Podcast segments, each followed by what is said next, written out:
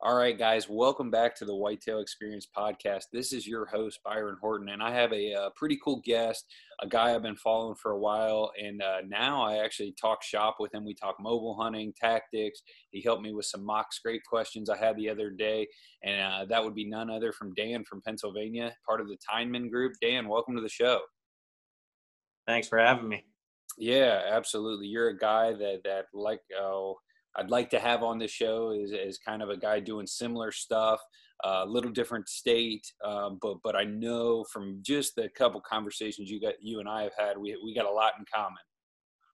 Yeah, that's for sure.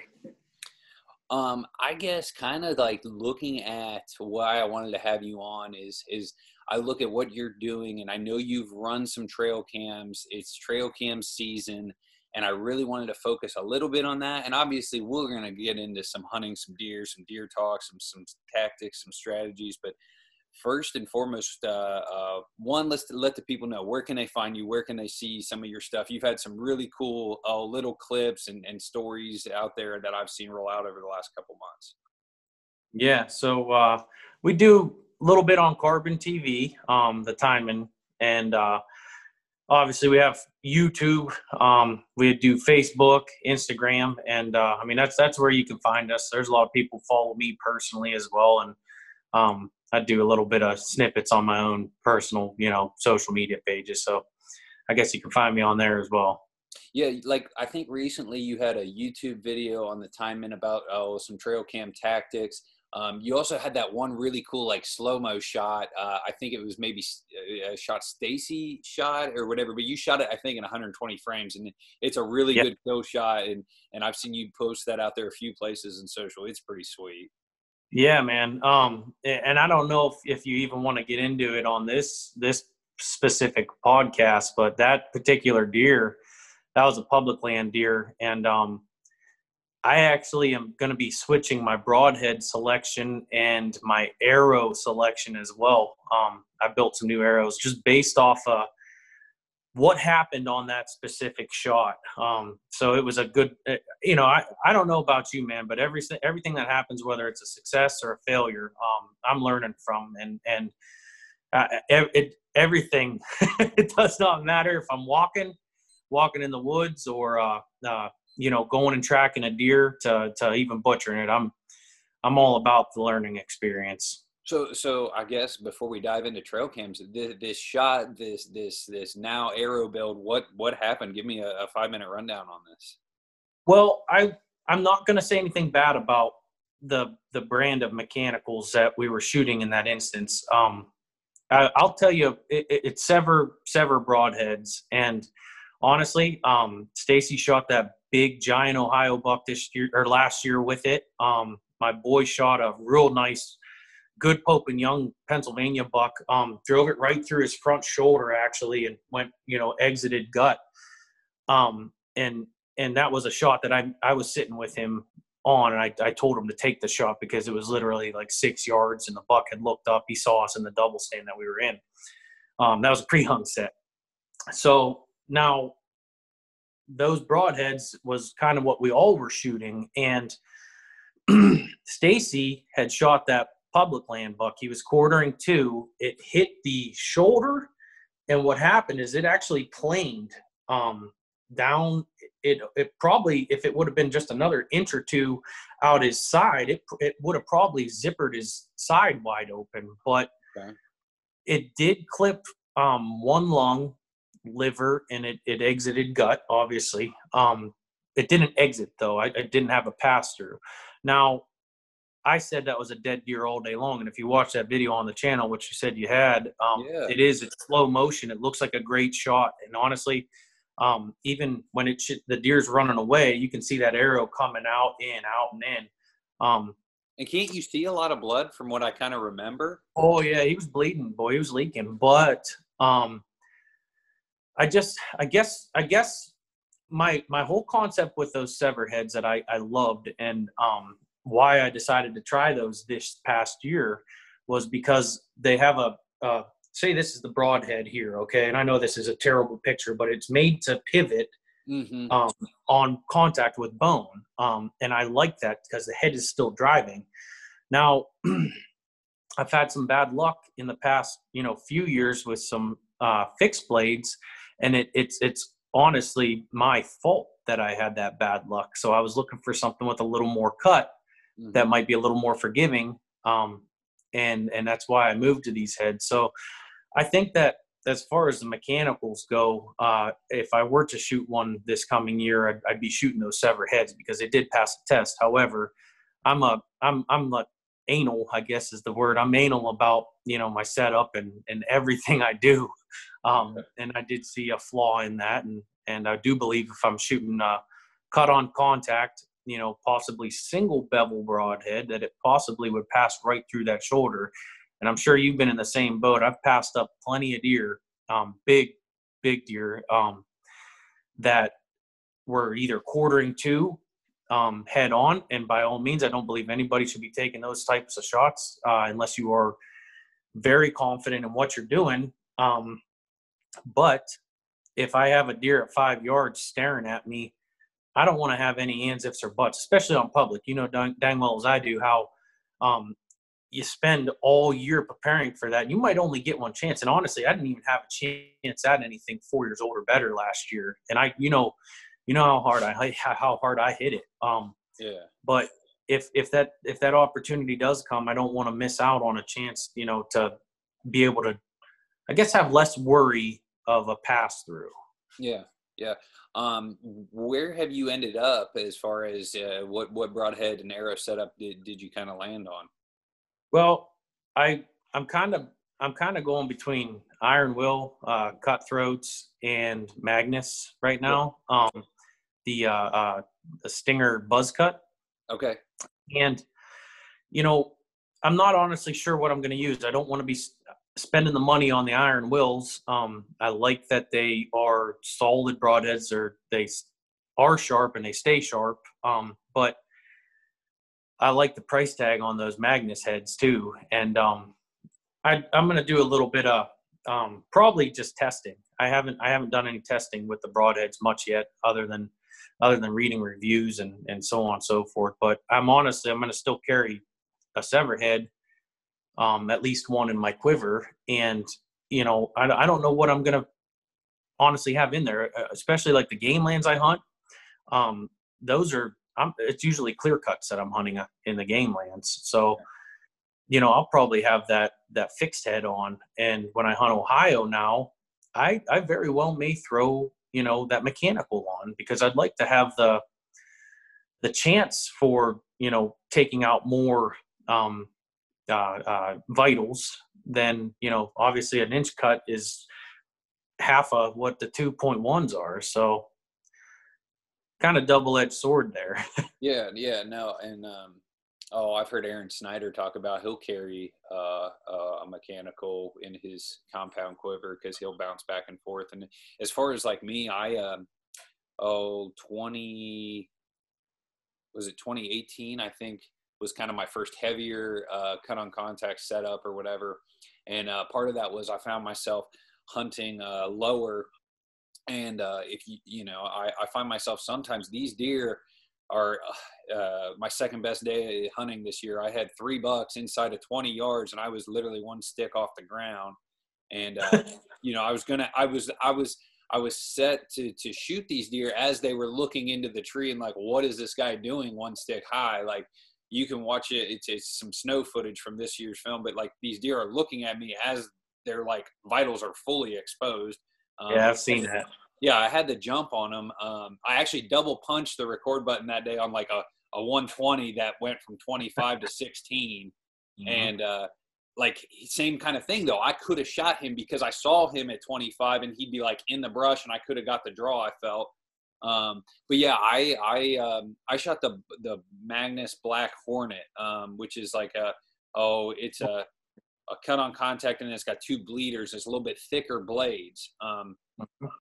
I, I, had good luck with them. I know the um, Magnus in general is spoke about very highly by Ranch Fairy. I, for for a budget head, I I, I kind of see a lot of good there. Um, I shoot a very similar head to the Iron Will. I shoot the um, Day Six uh, Evo, which is I've heard a lot of good about that too. Yeah, yeah. Um, I, I testing them side by side. I could we could hear the diff, dis, the difference. Jesus, um, between the vented head on the uh, the Magnus and then the the solid head of the Day Six Evo. Now, me and what Greg, did, uh, go ahead. what what did you find with that? I'm I'm interested to hear which um, one was louder as far as like sound, you could just hear the difference in flight. Now, that being said, though, like I gotta believe when you put vented heads at 40, 50 yards, you could probably see a difference in flight. Okay. Um, and, and keep in mind, I don't sit there and I don't shoot 3D anymore. I don't shoot all that much anymore.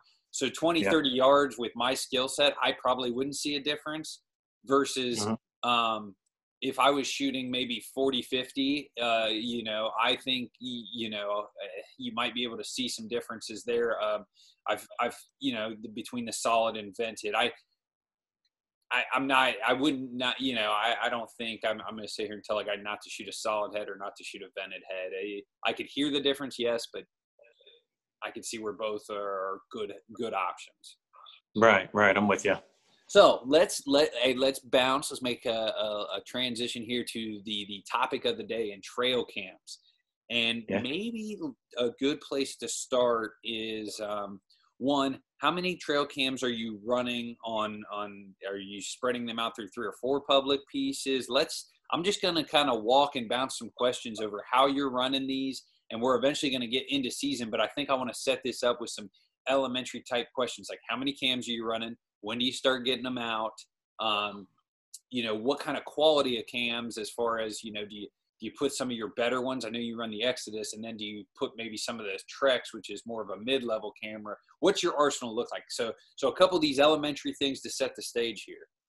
Yeah. So, I guess I guess where we we probably should start is is you know I've we talk about the progression of the bow hunter, the progression of the hunter in general, and um, I've I've been through the process, and, and I'm I'm still going through that process. Um, now I started running trail cameras. You know, I can't give you a, a, an amount of years ago, but it was back when you know you take the film in to the store to have it. You know, we have giant eagles around here. I'm not sure what everybody you know what their normal stores are, but you take your your film in and they they send you back or you go back in pick them up and they give you i don't know what is it an eight by four picture you know um and you go through them. Now i uh if if we're talking you know current what i'm doing i i've got quite the arsenal of cameras. I i have a mix between lift twos um the original lift cameras which are by far my favorite as far as beast cameras and just zero issues whatsoever. Great battery life. Um, and I have uh, the uh, um, Treks, and I've got one render right now. I'll be getting another, probably another render or two this year. And um, I used to run, you know, some of the cheaper Tascos. Uh, I used to run, you know, Wild Game, um, the cheaper, basically whatever was on sale kind of deal.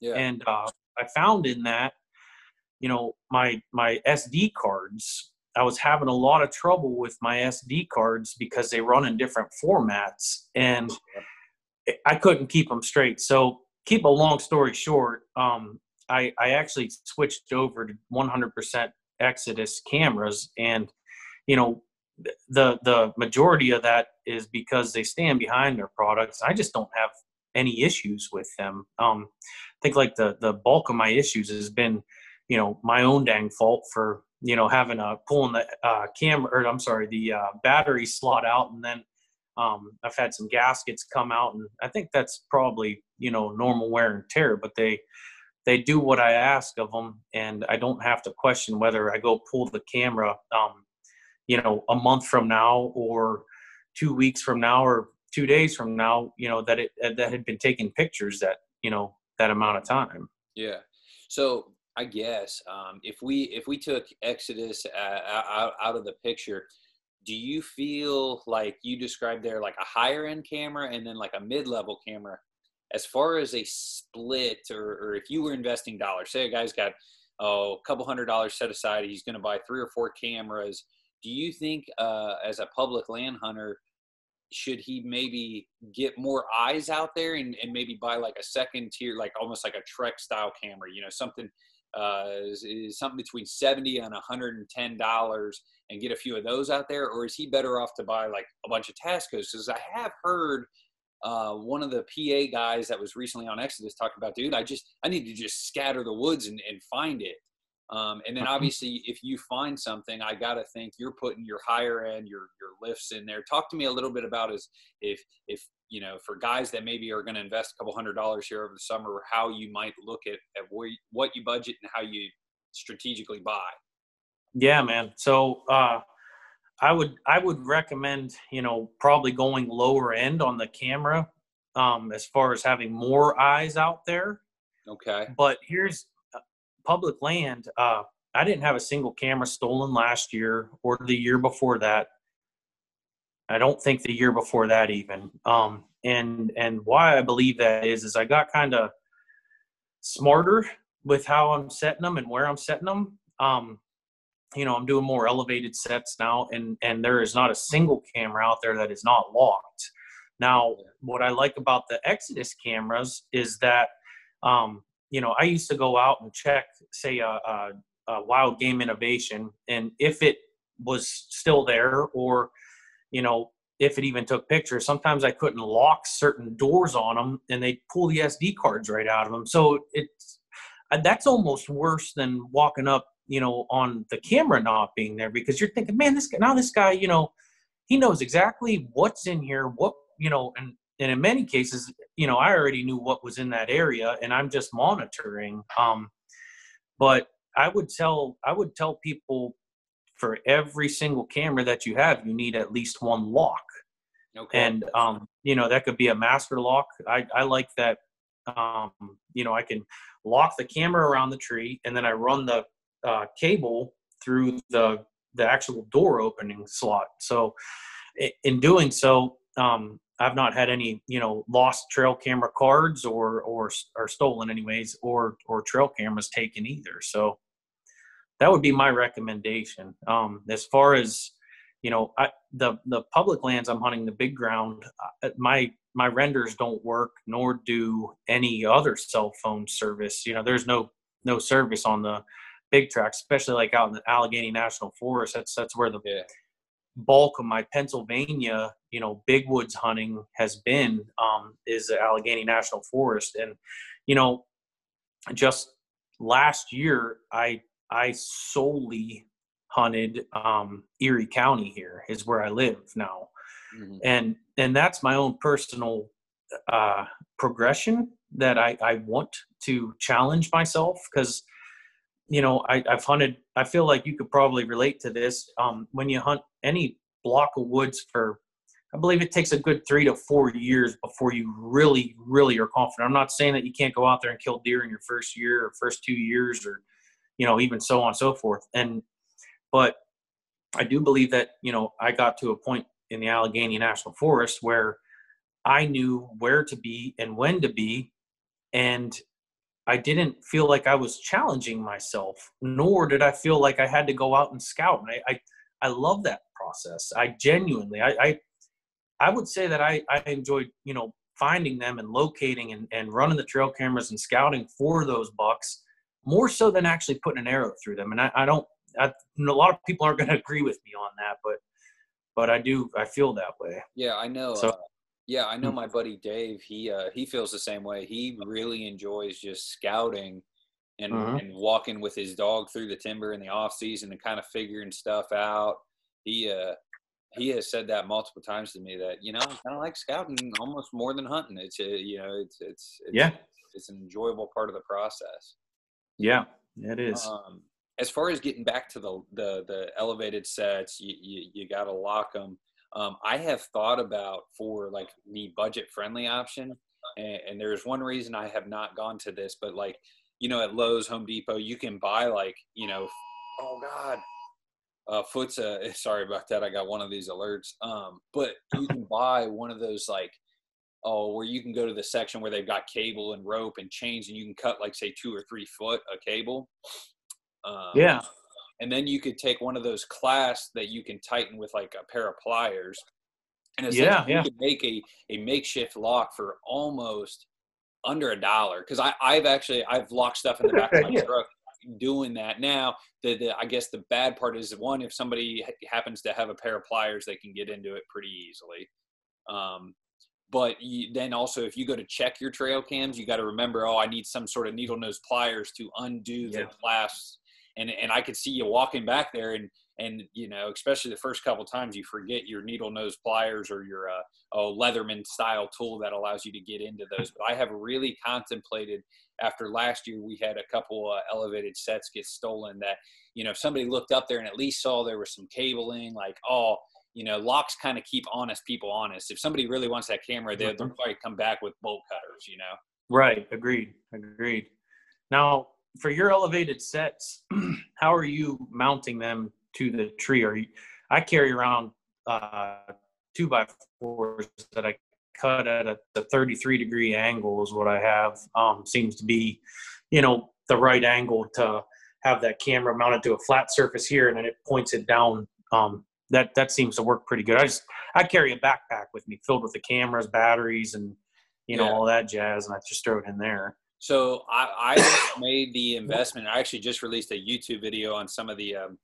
oh the elevated mounting options as far as for cameras um, hawk Stic-N-Pic and hme all have options out there the the budget friendly option is the hme that you can pick up like on Camofire in like three packs for like nine-ish dollars so it's like three dollars a mount maybe um, sometimes though like i think if you go to amazon right now it's like nine dollars a mount so so i mean they they aren't cheap the the hawk on amazon's like 17 bucks right now per mount, but you can find them on Camofire for nine. But that's like that's the option I almost would steer people against. I think it. If you watch my video, you can kind of see where I feel like that mount is close but not there. And then yeah, I'll check it out. Yeah, the Stic-N-Pics are the the Cadillac. Like they're the best made, and they like they they they they mount to the tree so much better as far as the uh, it's just better materials. The, the the screw piece that drives in is, is nice and sharp. Um, easy ease of use. But yeah, I've been using those for for oh four or five years. Whenever I started putting trail cams out, I and, and, I think part of the reason the cams got stolen where they did last year being elevated, I take um, I take a, a, small mini stick in, and um, I really like doing the mini stick. And I sometimes yeah. I think a, a, double stick is a little better because it's got that flat surface at the top, so you can get both feet up there. Um, yep. And then um, I'll shoot, where was I going with this? But but oh, the cams that got stolen, one there there were some good bucks in there, and I think maybe some people knew that too. Um, on both those cameras, there were some some higher elevated public land bucks. Um, yeah, and then I think I might have got a little lazy and not not really stretching that one stick high. Maybe I just put it on the tree and scurried up there, and and so when you walk away, maybe it's eight foot versus um, say say ten or twelve foot, and then I think it's easier for guys to shimmy up there on like smaller fire like like oh almost like a fire hose or a softball size round tree where it's not it's not a big tree that I got a bear hug to like climb up. I think if they had to bear hug to climb up then it's a lot tougher for them to, to climb up there if they don't have a stick yeah i'm with you there i'm with you there so um, talk to me a little bit about your process as far as putting them out on the uh, on the public land when when you do that and then here in the summer, what kind of areas or setups are you putting these trail cameras on? Um, go ahead and speak on that. Yeah, so I think I think we should you know probably put out there. I hunt Ohio, which is generally farm ground, um, and those are private pieces. And then I also hunt Pennsylvania, and I hunt pretty much all strictly public and PA, and, and PA is all big woods public land. So I I go about it completely different in Ohio than what I would in Pennsylvania. And when I made that switch from, I'm, I'm originally an Ohio type hunter.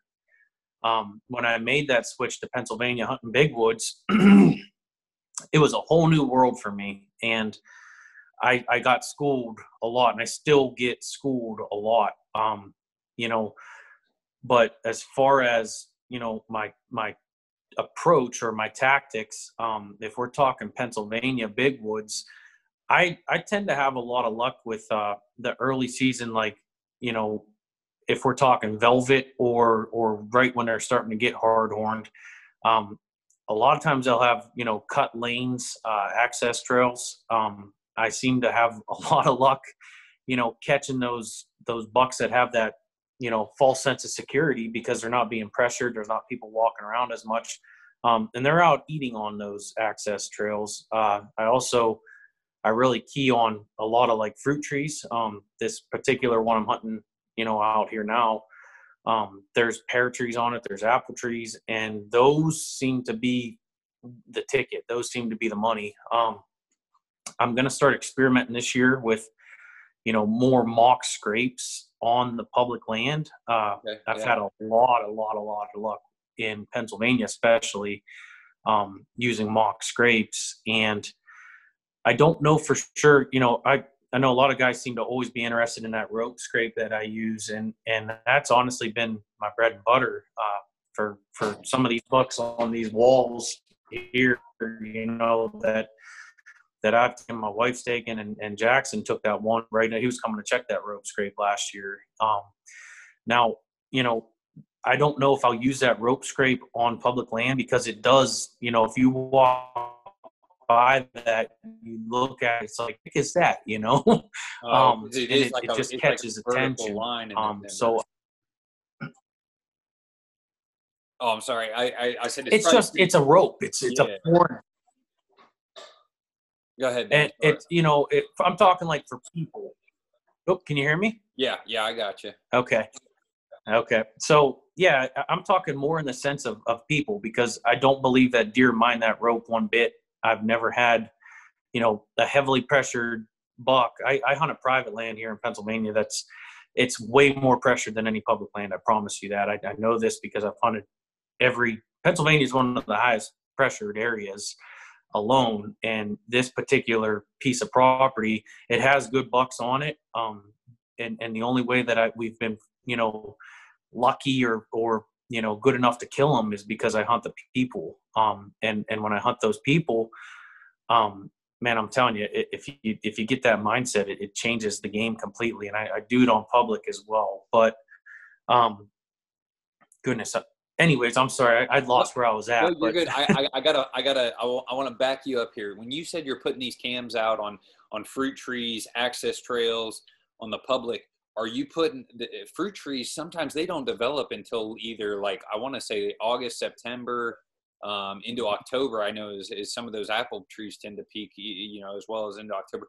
Are you putting trail cams out on the public? Oh, for summer inventory or now or or July nope. 4th? No, um, because their summer. This is this is my my opinion, okay. And I know there's going to be so many guys out there that, oh, you're wrong. You don't know what you're talking about, and and, and it's like it's a completely um, opinion based thing that deer summer range are not their their fall range. Um, I'm not going to tell you that if you have a buck in velvet, he's not going to you know be there in the fall time because uh, that's obviously not the case. It happens often, but um, none of that information is really usable to me because they're not going to be feeding on those food sources, nor are they going to be traveling those trails. What's most important to me on those big public land pieces is is basically, you know, knowing where those travel corridors are. I, I probably do more scouting footwork than than trail cameras on the public land pieces that I hunt because I, I feel like if I basically every let's put it this way, every trail camera picture that I've got on public land of uh, uh, buck and velvet, I've not had any of that information be usable usable to me other than that he's there. And in most cases, I find them way further away, and it's like, holy cow, what's he doing over here? He was, you know, a quarter mile or half a mile or a mile away, you know, last I had a picture of him. So I think what what is more important on those big pieces of public is you know the actual boots on the ground. This is this is my opinion again. Um, and and finding those travel corridors and those old scrapes and those rub rub lines and um, obviously the bedding areas. You know that's that that I believe is better intel any day of the week than having a buck on your trail camera. Um, in velvet. Now, if we're talking Ohio, yeah, let's, let's on that. Yeah, let's bounce to farm country. Let's hear what you're doing there. Big difference. Um, now in Ohio, you can run minerals, So right now I do have minerals out, uh, and a large majority of those deer are going to be there, you know, in the fall. Mm. So this is smaller, smaller blocks of wood, woods. I'm sorry. Um, you know, so less bedding, uh, less spread out. Um, it's the, the trails are more defined, um, and it's you know, I'm going to say a statement here, and I hope that I don't upset anybody, but I've, I've hunted pretty extensively in, in big wood setting, and I've hunted pretty extensively in farm country. And I believe, you know, when we get down to the nitty gritty of, of if you, if there was some kind of a scale, um, farm country deer, public land, big, big woods bucks, um, I believe that those farm country deer, once they get to that three and four year old status, are harder to kill than a public land buck in big woods. And why that is, is because they are so in tune and so key with that small block of woods, and they never put themselves in any sort of a position, rarely or less, I guess, than than those bucks that are on the big public lands that are they have to move to survive. Um, these these I find that you know their range on on you know the wooded or i'm sorry the uh, ag ground in ohio mm-hmm. it seems like their range is a lot smaller but um like i said I, I i i, feel like they're i've had a harder time um, and i've been lucky to to take some really good bucks on the farm country land you know but but your access is is i guess a lot harder on public land uh, big woods style hunting there's oftentimes there's there's deer coming from every direction um, you know, and and I'm sure that you see that in Ohio in the land you hunt. Um, you can say that, hey, um, this is bedding area over here. Uh, there's another bedding over area over here, and there's a ridge between them. But you know, in that, you know, they might be coming from the bottom up, or or from it's. I feel like the um, the movement on farm country is is it's just a different thing, I guess. And and I'm probably I'm probably rambling here now, but no, no, no, you're okay. What um, I guess like when do you see those deer, um, kind of just it's like from what you described, it's almost like one of those years. It just hits that deer like he knows it in and out. He knows what wins, what you know, where to move, how to move. Like he he's just really dialed in do you feel it's it's a three and a half year old's big woods to maybe a, a, a four or five year old on on farm country when do you feel that that deer just becomes way more dialed because my counter is I have seen two and a half year olds on public in the big woods that are smarter a lot of two and a half year olds running around my my private family piece. Like you know, I'll agree with you. So, like I said, I, I'm gonna I'm probably gonna contradict myself here, and um, as far as younger deer go, um, I hunt with my wife a lot, and I hunt with buddies, and and you know so on and so forth. Um, I've seen more deer wind, say my wife, than on the public land. So like a year and a half old buck, or even you know a yearling, um, yeah. or a two year old deer, whatever. Um, more deer have winded her or or took off running because of her than than say a two year old or even some three year olds are pretty dumb on you know those private farmland country. Yeah, we've seen it pieces. just with does. We've seen it even with does, regardless you know sex or antler size. We've seen yep some does yep. get, get really stupid on on on a private piece where like they caught movement or or you, we definitely think they're downwind and and like they stick around or something. We're like, dude, like if we did that, oh, just 20, 30 minutes down the road on a on the piece of public we hunt, it was way different. Yeah, no, I'll agree with you in that sense. I guess, you know, I'm I'm thinking specifically a property I've been hunting, you know, the mm-hmm. past four years now. And it's where Stacy shot that giant last year. And um that particular piece, man, um, the bucks, the way that they bed is obviously always cover to back. Um, with the the wind coming through the cover, and they always have an opening on the you know which was generally field, yeah. or in in that big bucks case, he was looking over the backyard of uh, one of the houses that are up towards the front of it.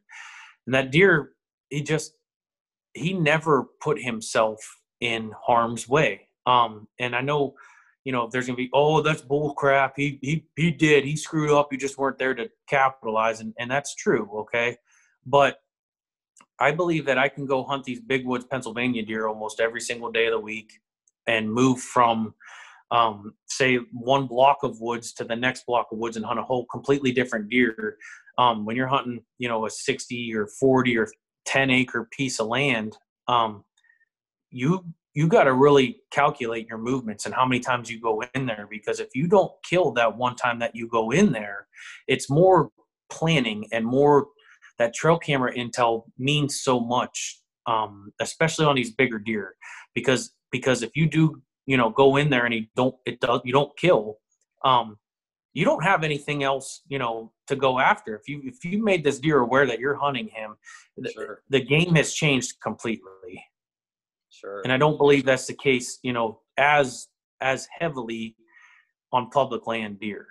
Yeah, I could see that, and I think uh, oh, that's something I'm trying to become a little more okay with mentally, especially in the big woods, more nomadic environment. These deer move, uh, you know, um, is is for years I have always, or for the last couple years, I've been so afraid to leave ground scent and and not cover areas because I'm like, oh, I don't want to, I don't want to mess it up. And and now I kind of am starting to think, you know, go ahead and go for a walk because the intel gained is is so important. But I want to flip back here to the trail cams farm country. Are you um, dispersing them? I guess uh, could you talk a little bit? One, are you are you utilizing like beans at all as far as hanging them in corners of bean fields? Uh, talk to me. Do you run any of those like year over year scrapes that maybe are along some of those field edges? And then yeah. what kind of uh, trail cam per acre are you looking at both in farm and big woods? Okay, so that that last question is going to be a tough one to answer, but I'll okay, I'll start with fair. Yeah, yeah. I'll start with um. It depends on what the farmer plants. If he has if he has corn, then obviously, um, you know. Whoop! I got a call coming in. Oh, I still got your audio. If you got to take it, we can push pause. I think I have lost Dan. I'm going to push pause and we will get him back in here folks, I appreciate you tuning in. I think this talk's going really well. Okay, we had a slight technical jump back in. Dan is here. So, Dan, I wanted to kind of follow up kind of on that last bullet point where we're talking uh, one trail cam per acre. Obviously, that depends, and we're going to get to that. But you were discussing field edge setups, beans. You know, do you run them on some of these scrapes in the farm country? Or are you setting up mock scrapes? Talk to me a little bit summer inventory. How are you getting that in farm country? Yeah. So as far as farm country goes, man, if it is beans, I'll, I'll most certainly have them on the field edges, and I, I believe that's probably your best place that you're going to be finding them. And that's my opinion again. But uh, you know, I'll run minerals because it's in Ohio. Um, I do run a lot of big time. Um, yeah. And you know, I I believe I have a lot of the deer I do on on my private, you know, farm country bucks because other neighbors are just running straight corn. And I know that corn is great and people mix molasses with it and stuff, but that big time mix is pretty. There's those bucks really do prefer that over corn, and that is, you know. Do you run the mineral and the corn at the same location?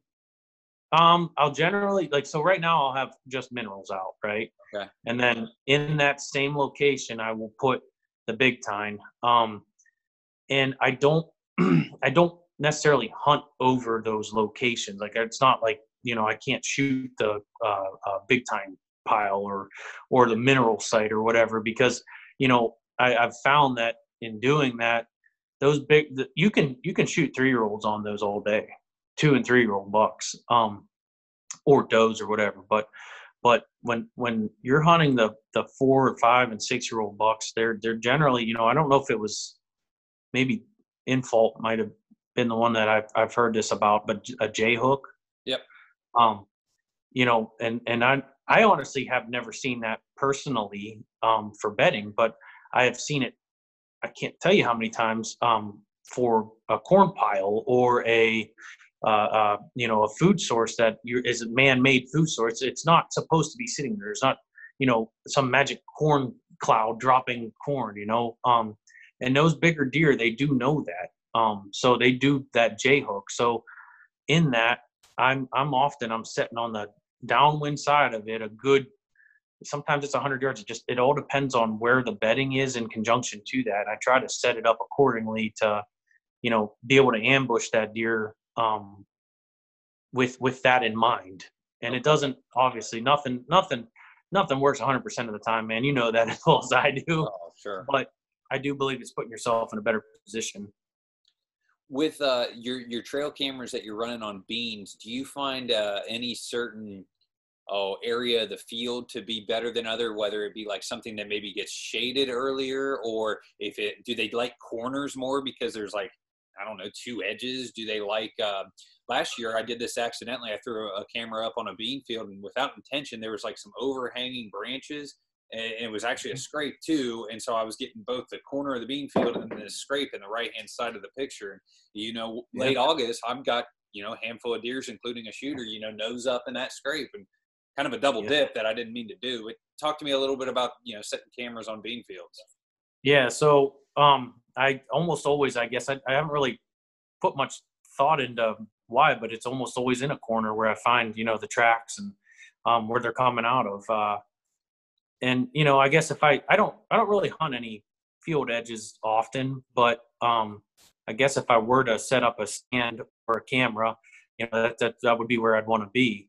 Um, but I do get a lot of inventory off of those scrapes. Um, I, I, I'm telling you, like that's starting in August. I'll, I'll start putting all my rope scrapes out um, if they're not already out. Like I actually, um, I have probably five or six out that I'm not taking down. This is my first year. I'm just leaving them up. Um, Jeff Sturgis does the same thing, and he he make. I don't know if you've watched his channel but similar to how you uh-huh. got that that that uh, vertical rope or whatever, he has a vertical stick that, or vine that he uses, but it's very similar. I've been watching a lot of that. Yeah, yeah, and I I think you know Sturgis's whole theory with it is that the rope is a um, foreign object, right? Now, I agree with him. I don't think anybody can, you know, debate that. It is a foreign object opposed to a vine that's hanging in that vertical, you know, fashion. However, I don't think that anybody can debate that a rope will hold scent better than that vine. So I think that um, I wish I should have should have brought one in here to show everybody on the camera here, but uh, one of the key parts to that rope, and this was my own twist on it, um, I don't know if anybody else does this, but I actually zip tie, I zip tie a stick to it almost the whole length where I have that ball at the bottom of it. I, I have the stick zip tied the whole way up the darn thing and it adds rigidity to that. So when they go up and they start nosing that thing, it's actually, it's holding resistance against their head. And I don't know if, you know, maybe it, they need that. I don't know, you know, if if that's something they're they're trying to wipe that. Uh, uh, um, help me out here. What gland is that on their orbital gland? Preorbital. Um, I don't know if they're they're purposely wiping that off to to I don't know. Maybe it bothers them. I, I don't really know the whole science with it, honestly. And but they, you know, but man, they. Oh yeah, goodness, they certainly do. What we'll do, Dan, is we'll uh, the video you sent me the other day. We'll add in the comments of this post on on Facebook. Um, Perfect. You were talking about it so much, and the video you shot shows the whole ses- system. Um, I, I really like the video you sent me, and, and you and I talked. I think my follow up text was, okay, in Ohio, I see a lot of scrapes on beech trees and oaks. And I was like, if I'm going to set one of these out, I'm actually going to set one in the backyard to, to kind of just be monitoring and, and check it out. And I've, I, I've dabbled a little bit this year in some mock scrapes with some, some synthetic products. And, and then, um, oh, I scout enough to know where some of these year over year scrapes are that I kind of zested up in, in the summer. Um, so I hopefully here in the next, oh, uh, let's see here. It'll be August when I kind of start to be able to pull some of my cameras to know, oh man, this this mock scrape stuff is is working really well, and and obviously just build upon this year over year and be able to really hopefully either fine tune it, like it, or ditch whatever, and say, oh, I just want to run you know, you know, mock scrapes like this because it's the most effective way for me. Yeah, man. I, you know, I think you probably have known I've, I've been doing this for, I think I'm on my fifth or sixth year doing oh, wow. these ropes, right? And um, so I've I've made a lot of failures. I've I've made a lot of, of good ones. Um, and there's there's ones that you know now if I go back to them, uh, say October 25th, and this is where historical trail camera data comes in tenfold. Um, I have specific ones that I know on this coming year. I'm going to be keying on October 25th. Why that is, is I don't know if it's a dose cycle comes in every single time, every single year, 365 days later than the last one, or or what that is, or maybe that deer just has something in his uh, uh, brain calendar that's telling him, okay, this is when I need to be in this area. Well, if he's in that area and I'm on the downwind side of a, a known bedding area, right? They're usually traveling that downwind edge of that bedding area. It might meet cover, it might op- meet an open field. Um, but if I give him a reason or something that uh, uh, it's it's something for him to in his travel be checking, um, they they stop at those rope scrapes and and I know that if he's going from A to B, say his bedding area, trying to gather scent and maybe he's taking inventory of those does that are in there and putting it in his mental calendar that hey uh, Susie's coming into heat in four days. I got a lock on her. I know she's in that bedding area. That's where she lives. Um, and I'm gonna hit this scrape and I'm gonna um, that's my girl. You know.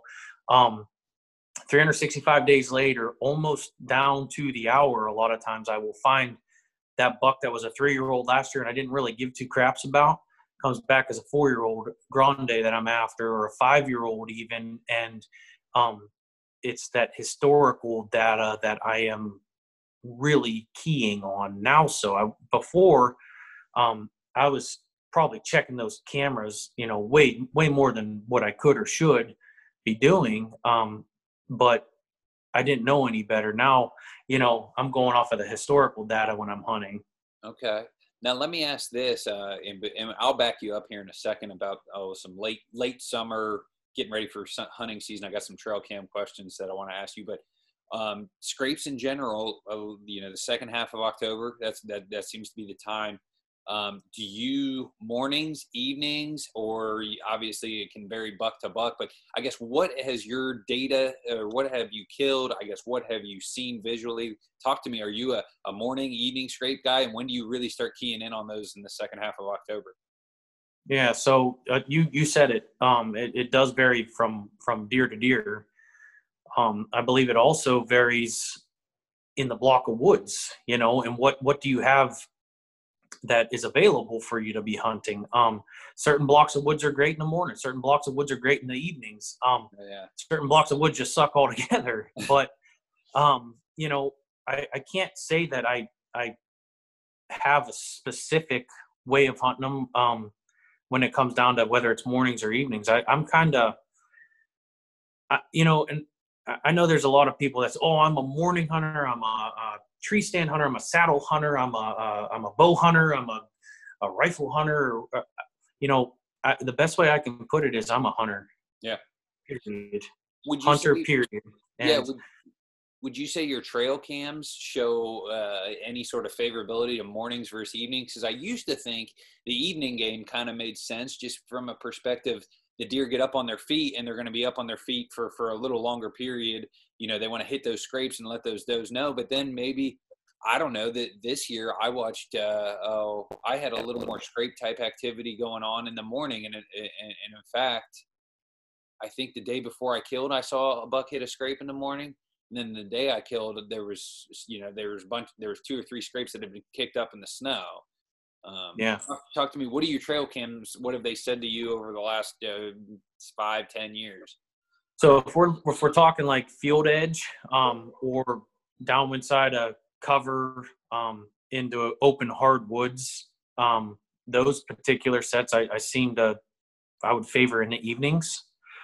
Um, if if we're talking something that is pretty much in the bedding area, um, I'm going to tell you the mornings seem to just be you know, and, he, and a lot of times, um, I would say public land deer, those mornings um, on my mock because I just I make mock scrapes on public already, yeah. but I just I do it on tree limbs that are already hanging down, um, and I'll put the pre-orbital on, and I always scrape underneath the tree, like you know, with a, a stick, and then I one of my signature moves, man, before I walk away is I take a leak in it myself. Yeah. Um, and yeah. I, I, you know, there's guys who carry bottles. I used to do it too, um, I, but bottles with them to pee, you know, and full full disclosure this year i uh so i've got a couple synthetic mixes that that uh oh troy pottinger has got me recommended and and and, and it, it, the, the the system has like a forehead spray and then it's got a couple different uh stuff that is like mock piss but i'll pee in it too while i'm there i mean i want him yeah. to you know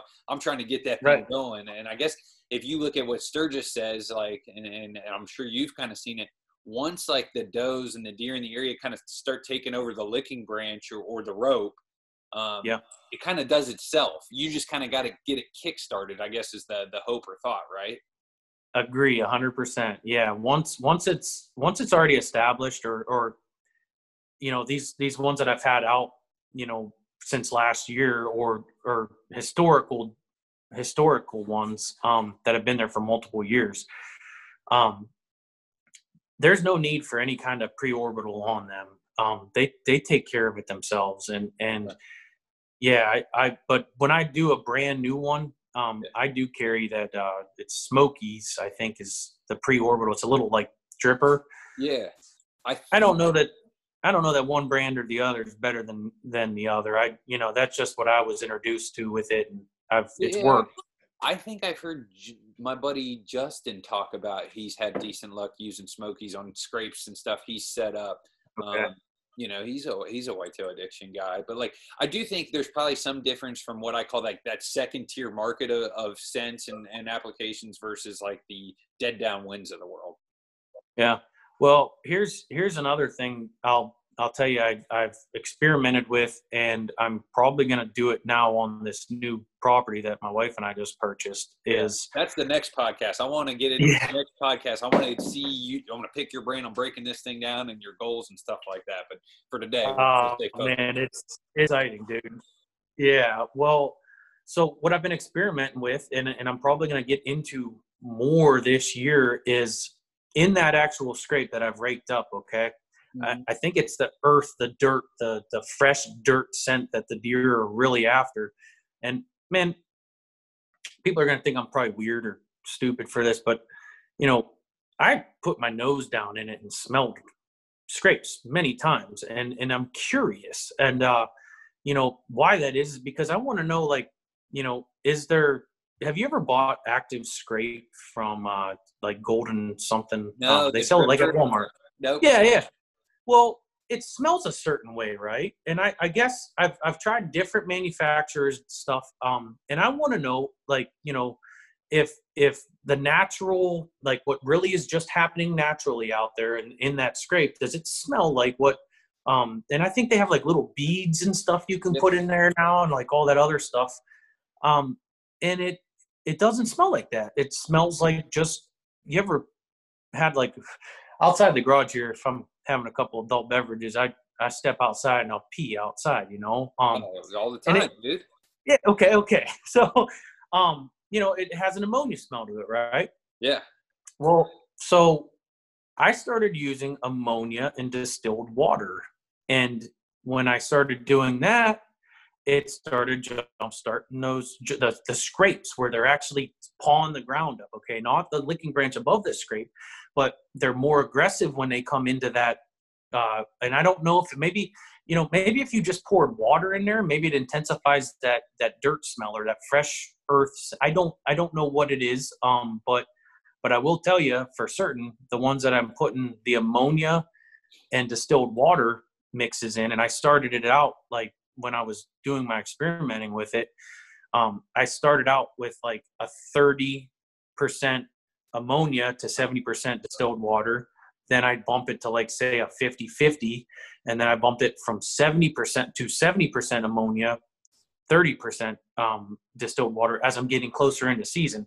I don't know, like this is just, I don't know, man. I, I, I try a million different things. I think you know that. Whether yeah. it's a tree stand that I buy, I'm, I'm you know, going to try a million different things with it to make it better. And I, I don't think anybody's ever going to re reinvent the wheel, you know, and uh, with deer hunting. But um, I, I do, I like to think that I try to find those upper edges, you know, and I, yeah, I haven't found anything yet that's too, too great, but I will say one thing for sure is we kill more deer on these rope scrapes and scrapes in general in October than any other deer. Yeah. I, yeah, I'm sorry. No, dude, dude. I, and, and you're a guy that has done, oh, you've done enough hunting. You've knocked down some good bucks. You, you're hunting public, private. You're you're a well balanced guy and a guy willing to try stuff. You hunt mobile. You scout a crap ton, and and so like that's the kind of guy I'd rather listen to. Hey, I'm playing with mock scrapes, and here I'm finding this ammonia type product to kind of work better, and and and, and versus you know, no offense to the Facebook forums, there's just too many guys on there that hunt like, you know, four weekends in October and scout three days in, from January to March. And I, I, I look at what, you know, you're doing and I like some of this, like, I'm going to try this, you know, I'm, I'm going to experiment myself, but to kind of bounce back here where we're coming up on an hour and I have two kind of, oh, touch points that I think would be good to wrap this thing up. And, and then, you know, dude, I got to have you on again. You're, you're a buddy of mine and I, I love talking shop with you. Um, yeah. Um, but going, let's look at uh, late summer, September ish. Uh, a lot of places open October 1. We open here in Ohio the last weekend in September. What does your process look like pulling cards there late in the year? Um, and then talk to me a little bit about how you are effectively running these cams in the month uh, of October, um, if you will.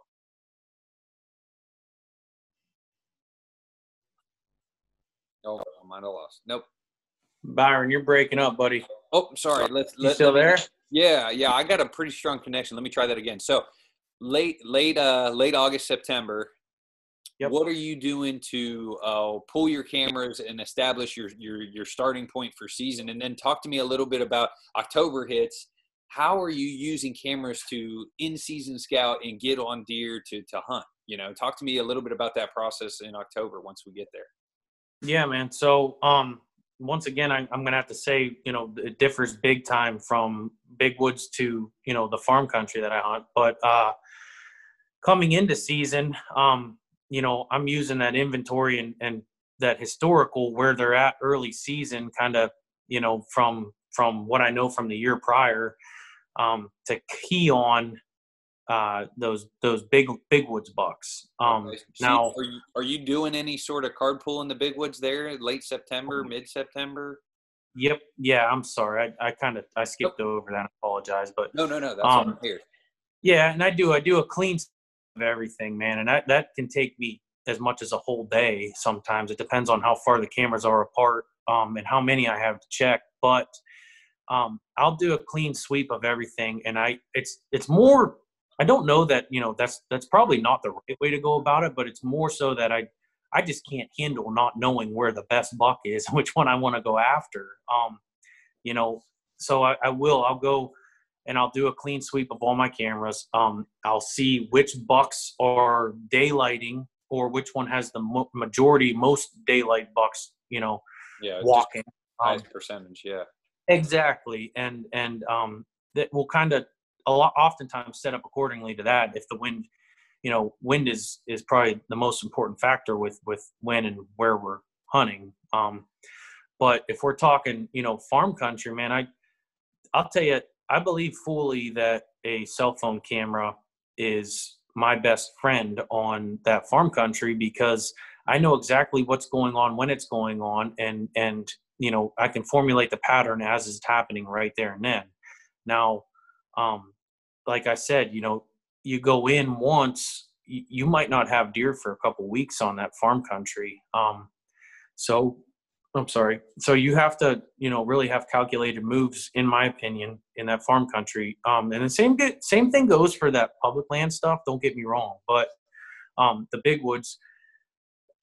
If I screw up on one, man, I got you know usually five or six other bucks that I would kill um, you know, located or at least know that they're in a certain area um, that I can go get on. And another thing is, is I believe they move back into their bedding maybe that next day or the, you know, a couple days after the fact of, of maybe bumping them or, or boogering them out of there, them catching your wind or something. And um, like I said, I'm sure that varies from state to state, uh, woods to woods, and and um, but that's just that's what I've I've found.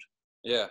Do you think um, oh something I'm trying to do this year for for Bigwoods? You you mentioned this real quick, and the amount of time it takes to to check one trail camera that could be farther back in because uh, you got to walk there, uh, climb up, pull the camera. If you're setting the camera, that can take 10, 10, 15, you know, 10 minutes in itself to get the stick on the tree, angle it right, go up and down two or three times. Um, I, this is an experiment. Last year, dude, I went, I ran one of my trail cams literally 10 foot off a forest road and I had deer on it almost every day. Um, oh, really? Yeah. I didn't have any shooters. Um, okay but uh, this year I have set some of my summer inventory cameras, whether it's a it's a terrain feature or um, oh, there's maybe some cuts in the area that I'm like, yeah, this is a natural travel corridor. If he's on one of these points and going to these cuts, I can catch him. But I've set myself up to not walk as far to grab some of these cameras because, like you said, it can take you can burn some serious time going way back in. Um, but I got to think from your skill set and ability, like I guess if you catch a track, if you see some rubs, like that's that's you're you're also visually. I feel like scouting you when you're doing these. Yeah, man, I'm an opportunistic hunter. Um, I don't care if it's you know if I'm in a tree stand and I see deer 60 yards away, I'm going after them. Um, if I'm on my way to a specific set or a specific camera and I got the stand on back and you know my bow with me, um, and I see something that catches my eye, I I don't have to get to where I'm going, where my mindset was at. Um, it doesn't, you know, and I'm I'm okay with failure. I I don't if I if I do, um, and I'm always second guessing myself too. You know, so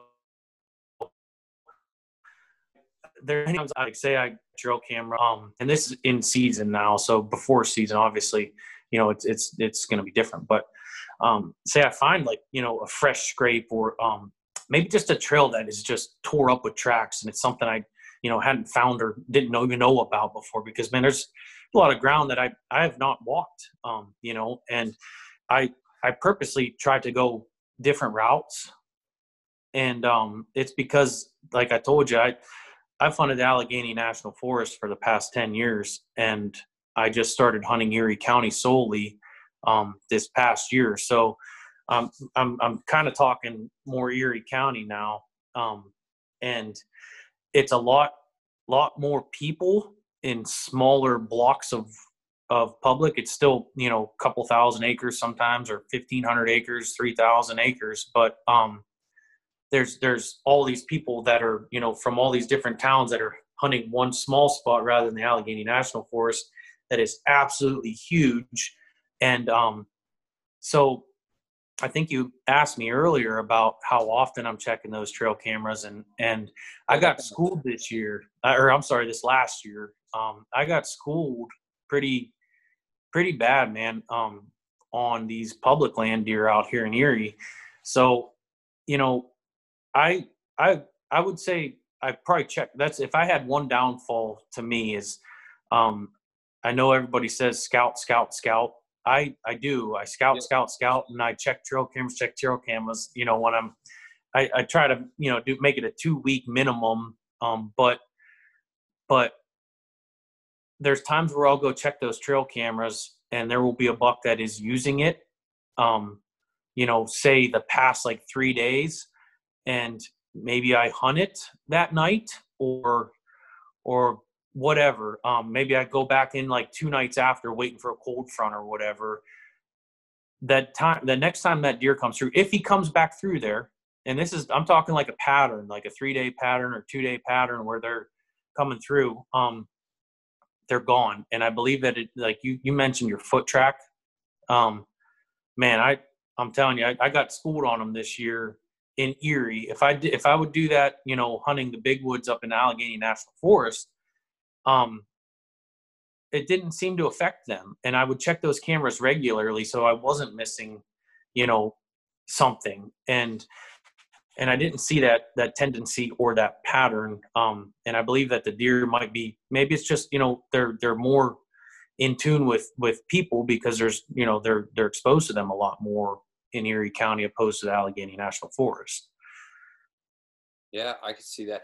Um, I guess going into October, you've you, have you have kind of talked a little bit about how you're oh in September you're you're pulling all those bad boys. You're trying to find, you're stacking the odds in your favor. This area's got three shooters, and this guy, this particular shooter is a little more daylight active. Um, painting a picture here. October rolls around.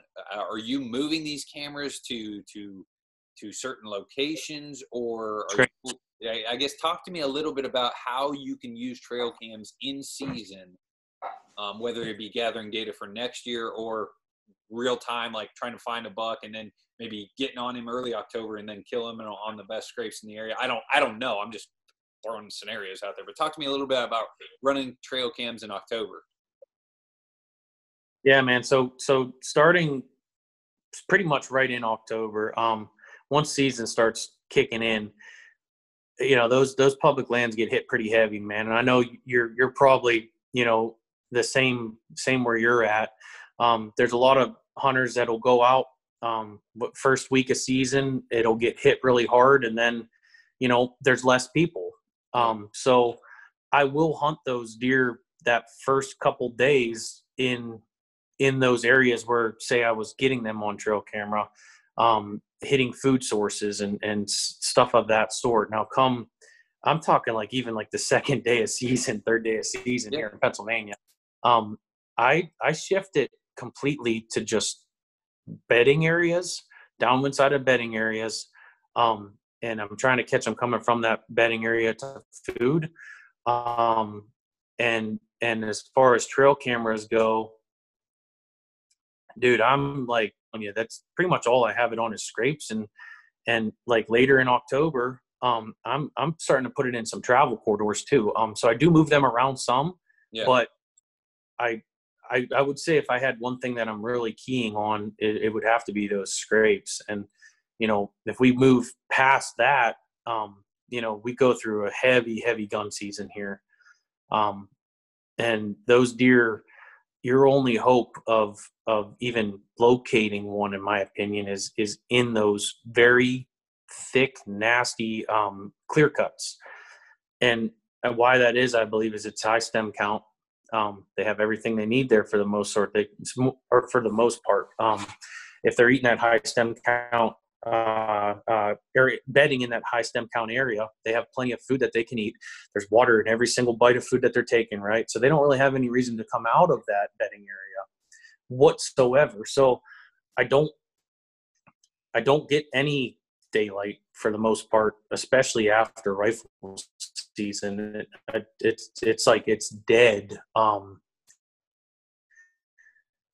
it's the second that it turns nightfall, though.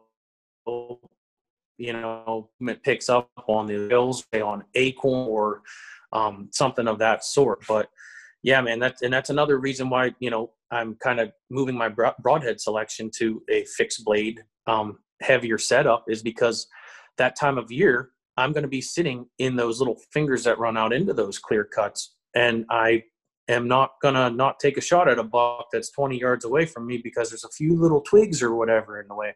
I'm giving them the gas. You know, I've, I've passed up too many opportunities. And I, I hate to say this. I'm not, uh, and I'm to get freaking heckled for this, but I am to say it. um, my wife has a tracking dog. she has a tracking dog now and if that deer was hit vitally, that dog finds it. You know, um, there was a few instances last year. It was her first year, uh, Stacy's first year, and Remy's first year as well as a dog. Um, there was, I think, 27 track jobs they did. There was only two or three that they didn't find that was later found. Um, and that's pretty damn good in my opinion. For uh, I look at different stats of other guys and stuff, and in that, you know, the ones that weren't found were ones that weren't passed through, and they were all three mechanical broadheads. So um, I, I, believe that you know the data shows that pass through deer um, are are most often found, and also